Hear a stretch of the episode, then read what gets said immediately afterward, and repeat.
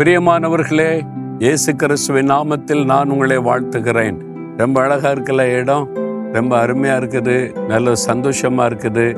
ஆண்டவருடைய சிருஷ்டிப்பை பார்க்க பார்க்க ரொம்ப சந்தோஷந்தான். ஆண்டவர் எவ்வளோ மகிமையாக அந்த உலகத்தை சிருஷ்டித்திருக்கிறார் இல்லை? இந்த உலகத்தை உண்டாக்கினது மாத்திரம் இல்லை, நமக்கும் நம்ம தனிப்பட்ட வாழ்க்கையில் எவ்வளோ அற்புதமான காரியம் செய்திருக்கிறார்.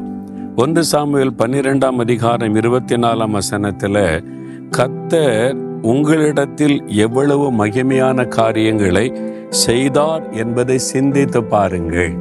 வருஷத்தின் கடைசி நாளுக்குள்ளே வந்திருக்கிறோம், புது வருஷத்தை பார்க்க போகிறோம். இப்போ நம்ம சிந்திக்க வேண்டிய ஒரு காரியம் இருக்குது, என்ன தெரியுமா? கர்த்தர் இந்த வருடத்தில் நமக்கு செய்த மகிமையான காரியங்களை சிந்தித்து பாருங்க. அதை சிந்தித்து தேவனை நம்ம துதிக்க துதிக்க தான் புது வருஷத்தில் தேவன் உங்களை ஆசீர்வதிக்க முடியும். அப்போ சிந்திச்சு பாருங்க. என் வாழ்க்கையை நான் யோசித்து பார்க்கிறேன், இதுவரை இல்லாத அளவு ஊழியத்தில் தேவனுடைய மகிமை வெளிப்பட்டதை இந்த வருஷத்தில் என்னால் பார்க்க முடிந்தது.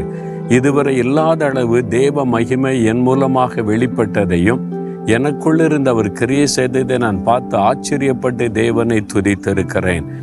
இந்த ஊழியத்தில் ஆண்டவர் மகிமையான காரியத்தை செய்தார், எங்கள் குடும்பத்தில் மகிமையான காரியத்தை செய்தார், என் தனிப்பட்ட வாழ்க்கையில் மகிமையான காரியம் செய்தார். நீங்கள் யோசித்து பாருங்கள், உங்களுடைய தனிப்பட்ட வாழ்க்கையில், உங்கள் குடும்பத்தில், உங்களுடைய பிஸ்னஸில், உங்களுடைய வேலையில், உங்கள் ஊழியத்தில் ஆண்டவர் செய்த மகிமையான காரியத்தை யோசித்து பாருங்கள். தேவன் எவ்வளோ மகிமையான காரியத்தை உங்களுக்கு செய்திருக்கிறார்ல, அதை நினைத்து தேவனை துதிக்க வேண்டும், அதை சிந்தித்து பார்க்கணும். இது எவ்வளவு ஆச்சரியமான காரியம், எவ்வளோ மகிமையான காரியத்தை கர்த்தர் செய்திருக்கிறார். அதை நினைத்து ஆண்டவரை துதிக்கும் போது ஆண்டவருடைய உள்ள மகிழ்ச்சி அடையும். நாம் நன்றி உள்ளவளாக இருந்தால் தேவன் தொடர்ந்து நம்மை ஆசீர்வதிப்பார். இப்போ அதை சிந்தித்து பார்க்குறீங்களா? யோசித்து பார்த்தீங்களா? கர்த்தர் இந்த வருஷத்தில் உங்களுக்கு செய்த மகிமையான காரியம், ஆச்சரியமான காரியம், அற்புதமான காரியம், உங்கள் ஜெபத்துக்கு பதில் கொடுத்த காரியம், அதை நினச்சி பார்த்தீங்களா? ஆண்டவரை துதிக்கிறீங்களா?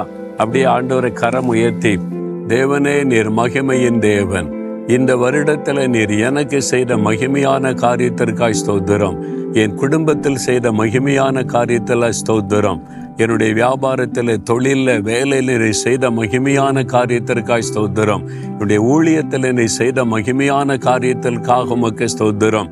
நீர் மகிமையின் தேவன் என்பதை விளங்க பண்ணினீர். ஆச்சரியமான மகிமையான ஆசீர்வாதங்களை தந்ததற்காய் ஸ்தோத்திரம், ஸ்தோத்திரம், ஸ்தோத்திரம், ஸ்தோத்திரம். மனதாரமை துதிக்கிறோம், நன்றி செலுத்துகிறோம். இயேசுவின் நாமத்தில் ஜெபிக்கிறோம். ஆமேன், ஆமேன்.